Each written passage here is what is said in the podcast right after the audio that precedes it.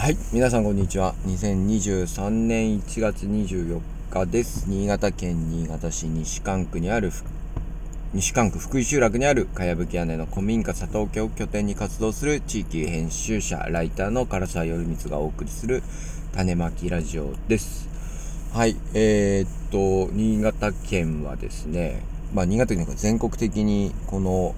24、20、24から25にかけてこうなんか大寒波ということでね、あのー注意報が出てましてですね、今のところこちらは雪が降って、朝の段階では雪が降ってないんですけれども、まあ、今後ちょっとですね、えー大雪になるんじゃないかというふうにも言われていて、戦々恐々としているところですが、えー皆さんいかがお過ごしでしょうか。えー、っとですね、週末に、あの友人たちが、私、あの、引っ越しをしたんですけど、まあ、引っ越しのお祝いにこう、来てくれてですね、まあ、いろいろ、あの、記念品というか、お祝いをいただいたりしてですね、まあ、大変いい週末だったなという感じです。こう、いろんな人に、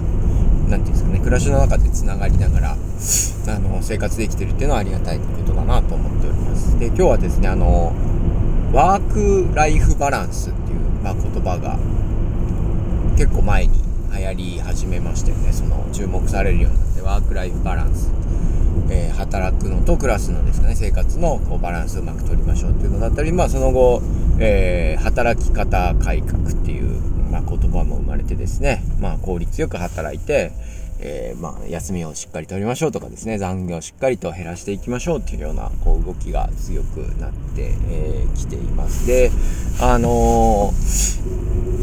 まあ基本的にはいいことだなというふうに思いますし、あの、いろんなところで取り組みがされてるのがいいことだなと思うんですけども、結構ですね、なんていうんですかね、ワークライフバランスの働き方革命も、なんかこう、世の中で言われてるのはですね、やっぱりこう、仕事、えーの部分っていうのは、まあ仕事の部分で大事だけれども、効率よくやって、しっかりとですね、まあ子育てでしたりとか、家庭の生活だったりとか、自分のライフの方を充実させましょうっていう、充実する、させられるような時間を作りましょうっていうのでね、えーっと、休みを取りやすい制度を作りましたとか、育休制度を整えましたとかですね、残業を減らしましたとか、まあそういった部分が、働く側からこうどうしていこうかっていうところが、まあ注目されていてですね、で、その成果自体も、どちらかというと、なんていうの？じゃあ、うちは残業が、平均残業時間がこれぐらい減りましたとかですね。まあ、あるいは、えー男性の育休取得率これぐらいになりましたとかですね。えーいう感じで、なんていうのかな。どっちかっていうと、その、取り組みも成果も、こう、ワークライフバランスのワークの方、まあ、働き方革命は働き方なわけですし、な結構ワーク側の、まあ、話がすごく多いなと思っていてですね、じゃあワークライフバランスって言った時に、ライフのバランスをどうやって取ればいいのかっていう話っていうのは、なんかあんまり、うーん、されてないんじゃないかなと私は思いました。で、そのライフっていうのをね、こういかにこう、充実させていくか。ワークを働き方革命とかして、こう充実して効率よくですね、生産性高く働くのは働くとして、でもプラじゃあ、その余った時間、ライフの部分を、まあどういう風に充実させていくのかっていうのも、本当は働き方を変えていくのと同じぐらいですね、えー考えていかなきゃいけない、ことなんだろうなと思ってい。で、ライフ、皆さんどう過ごしてますかね？で、あのーじゃあ、働く時間が余った分、えー、なんでしょうね、旅行に費やそうとか、まあ当然ね、旅行っていうのはいろんな自分の世界の、み見える世界っていうのが広がるし、えー自分の視野をね、広げてくれるいいものだとは思うんですけども、まあなんていうのかな、まあじゃあ旅行ばっかりしていればいいのかとかですね、好きな趣味ばっかりしていればいいのか、って考えるとなかなかなんていうのかな、このライフの部分も、うんと、何を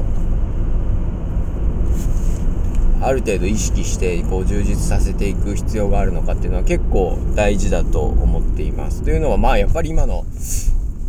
あのーていうんですかね。例えば少子化少子化だったりとかですね。まああるいはその孤独孤立の問題。うん引きこもりとかですね、えーまあ、これ、高齢者にしても若い人にしてもなかなか社会とつながる、えー場がなくて引きこもってしまっている人たちがいるとか、つながりを持てない人たちがいるっていうのは、えー社会問題になってるし、え、いろんな、なんていうんですかね、社会問題、自殺の問題でしたりとか、まあ、待機児童もそうかもしれないし、えー、空き家問題もそうかもしれないし、まあ、いろんな、えー、問題山積みになってるとは思うんですけど、なんかその中でやっぱり、思うのが、私の立場として思うのはやはり、こう、何て言うんですかね。結構、いろんな問題がある中で、それってすごい友達がたくさんいればとかですね、つながり、地域とか社会の中でのつながりがあれば別に問題にならない、自分たちで解決できる部分っていうのは多いよねっていうのが、まあやっぱり私なんかのこう印象では、えー、あったりもします。で、そういう意味でこの、ワークライフバランスのライフの部分っていうのの過ごし方っていうのを、ただ、消費者として、まあ過ごすだけではなくてですね、なんか生活を作るというかですねクリエイトする、えー、ようなことをまあみんなしていった方がいいんだろうなというふうに思っていますでやっぱりこううん消費っていうのはなんか一見その場ではまあそれ例えばうんそう旅行に行くでもいいしまあ温泉に入りに行くとかですねまあ、あるいは、えー、テーマパークに行くとか、えー、でもいいと思います。で、まあ、確かにこう一緒に行く友人とかですねとの関係性は多分深まるっていうのは間違いないとは思うんですけれどもじゃあそこで相対してですねお客さんとして自分のことをもてなしてくれた方々と何か、えー、個人的なとか人間関係が深まるかっていうと、まあ、それっていうのはあんまり何というんですかね深まらないのかなという気がしますよね。本当にその場限りの、えー、ものなのかなというふうに思います。でそうじゃなくてまあ消費そのプライベートライフの部分でもですねなんか人とつながりが、えー、広がるようなあるいはその信頼関係が増すような活動っていうの活動というかですね、えー、選択っていうのをなんかある程度こうせっかくワークの、えー、時間が減るのであればですねそのライフの部分でそういうのを充実させていくっていうのが望ましいのかなと思いました。でというのもね、なんか、やっぱり消費的なことっていうのはその気持ちいいし、盛り上がるし、なんかすごい面白いんですけれども、なんか、それがやっぱり人間関係を育む気がしないなっていうのは、こう、うーん、まあ、例えば、私実はこう、私事で、しかもそのとこは何も考えてなかったんで、結果的にそうだっていう話なんですけど、私あの、私事ですけれども、結婚式を、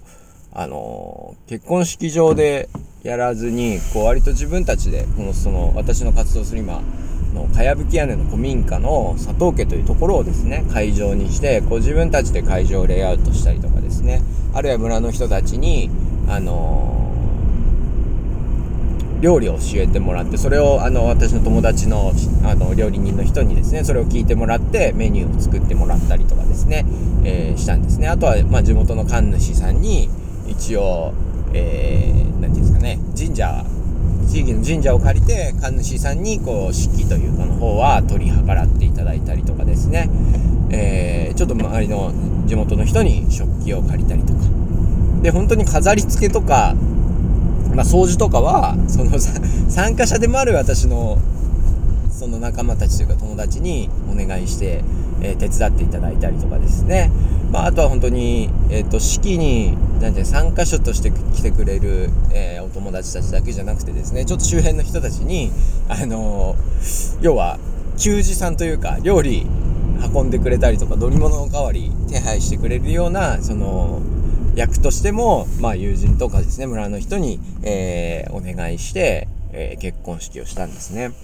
で、自分たちで司会も、えー、なんか紹介してもらった人をお願いしたりとかして、なんかすごい、こう、大変だったんですけれども、あの、当然ね、えっと、大変なんですよ。衣装も自分たちで探してきて、料理は料理で自分で手配して、えー、っていうのとかね、大変だったんですけども、まあ、式場でね、やればすごい豪華になるでしょうし、あの結婚式場で全部そのブライダルプランナーみたいな人がやってくれると思うんですけれども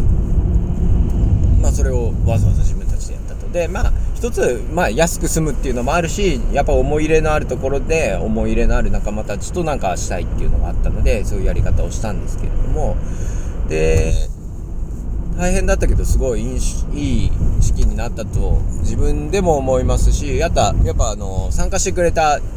こう大学とかね高校時代の友人とかもなんか結構印象に残ったっていうことを言ってくれててですね。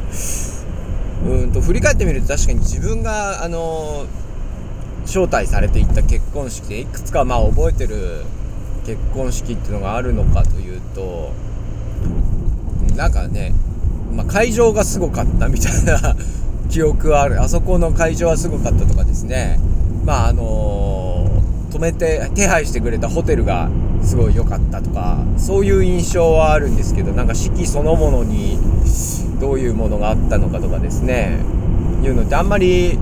思い浮かばないなと思うしでおそらくこう多くのそうやってね式場で結婚した式した人ってその当日関わってくれたで例えば今でもブライダルプランナーと関係がある人ってほとんどいないと思うんですよね。でせっかくこう人生の中でもすごいね華々しいこうシーンなわけですよね結婚式っていうのは。でもそれに関わってくれたブライダルプランナーと人生でもう二度と会うことがないかもしれないというかそんな親しい関係を築いていけないっていうのってあるじゃないですかでも私未だにやっぱりこう例えばカメラ頼んだ友人とか、まあ、あるいはなんかね本当に食事提供してくれた友人とかで今でも交流が交流があってですね普通に友達関係とか人間関係があってなんか何かのふとしたタイミングでね結婚式の話題とかが出るとあああのー、あんな感じだったよねってこういうのがあったりとかですね。村の人もその獅子舞を舞にこう頼んでですね、出てくれた人とかは実はあの今の地域に移住する前に住む前にですねそこの地域でやったのでその時ってほとんどなんか顔は見たことがあるような気はするけど名前が知らないっていう人ばっかりだったんですけどその人たちがあの結婚式のことを覚えててくれてねあのあの時俺もいたんだよみたいな話をしてくれてこうつながってなんか思い出が共有できるうん、シーンがあったんですね。で、これって、思い出が共有できるとか、そういう共通の体験っていうのは、やっぱり一緒に、何て言うんですかね、消費する立場と、お客様と作り手というか、ね、サービスを提供する人が、側が、こう、くっきり分かれてる消費的な世界では、なんかそういう風にあんまりならない気がするんですよね。あのー、だから唯一、の体験じゃないわけですよね。あの、ビジネスとして接客する人にとっては。例えば、あのー、いや、結婚式もそうですけども、えー、結婚式をするカップルとか、まあ、あるいはですね、そこに参列する家族、えー、お友達たちにとっては人生でそれが唯一特別な、まあ、1回限りのですね、固有性のある、まあ、体験なわけなんですけれども、えっと、それをビジネスというかですね、あの、やってる表出し側としてやってる人たちにとっては、数ある結婚式の一つなわけですよ。で、同じ結婚式は一つもないっていうのはもちろん言うけれども、でもすごいたくさんの、あのものの中の一つなわけですよね。でも、まあ、例えばその、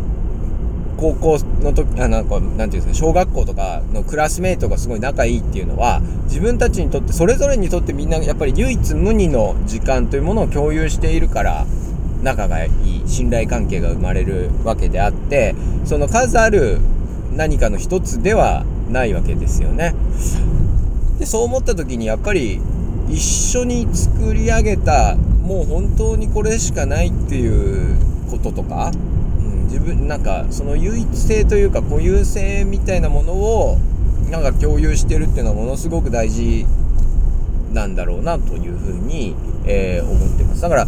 あのそのね結婚式やった時はあんまりそういうところ意識してなかったんですけれどもあれが多分普通にブライダル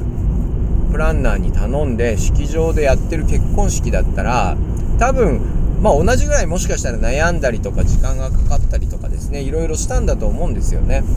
で自分それなりにこだわってやったと思うんですけどここまで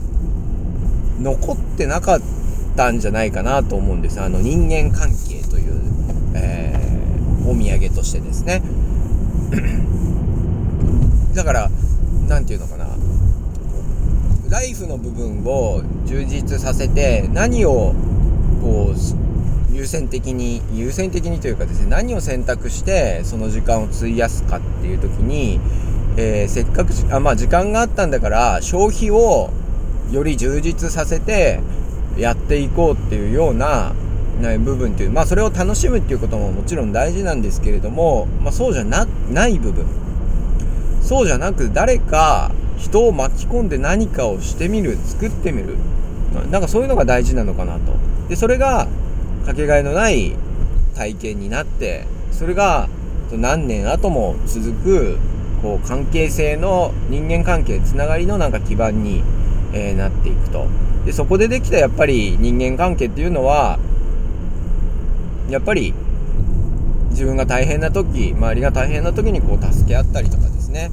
えー、愚痴を掛け合ったりとか、えー、一緒に何かを楽しんだりとかあのできるまあ唯一無二のなんかねあの関係になっていくんじゃないかなというふうには思って、えー、います。でやっぱりそうやってあのー、や何かを続けていくことで何か一緒に作る場を作り続けていくことでやっぱり少しずつ人間関係っていうのも広がっていくしあのー、つながりも深まっていくと思うんですね。同じ人たちでそういうことやり続けるわけじゃなくてまあ新しい人をなんか入れながら新しいものをなんか作りながら新しい活動をしながらですねなんかやっていくっていう時間をなんかすごく大事にした方が、えー、いいんだろうなというふうに思います。でえー、まあ、自分の仕事につなげて言うとそれがやっぱりそういうものが市民活動とか地域活動であってそれは何て言うんですかねビジネスとは違うロジックというかですねやっぱラワークライフのライフの方でいかにうまくうまくというかですねあの、ライフの充実のさせ方仕事の充実のさせ方とやっぱりこうライフの部分生活の部分でどう生活に売り上げをもたらしていくのかっていうのはやっぱりこうビジネス的なライフハックではないなんか別の要素として、まあ、必要なんだろうなと、えー、思っていると、えー、ところであります。まあ、なのでこう、うん、何かやっぱりただ自分たちの自分の家族だけでもともとの友達だけで消費的にプライベートライフを過ごすんじゃなくてですね何かいろんな人を巻き込みながらつながりが生まれるような関係性が育まれるような何か活動、まあ、市民活動だったり地域活動っていうものにこう時間を、えー、割いてみるっていうのはこう何て言うんですかね本当の意味でのラワーク・ライフ・バランスっていうものをあの充実させるために大事なのかなというふうに、えー、思っているところであります。という感じで今日はそのワークライフバランスのライフの部分を、えー、どうす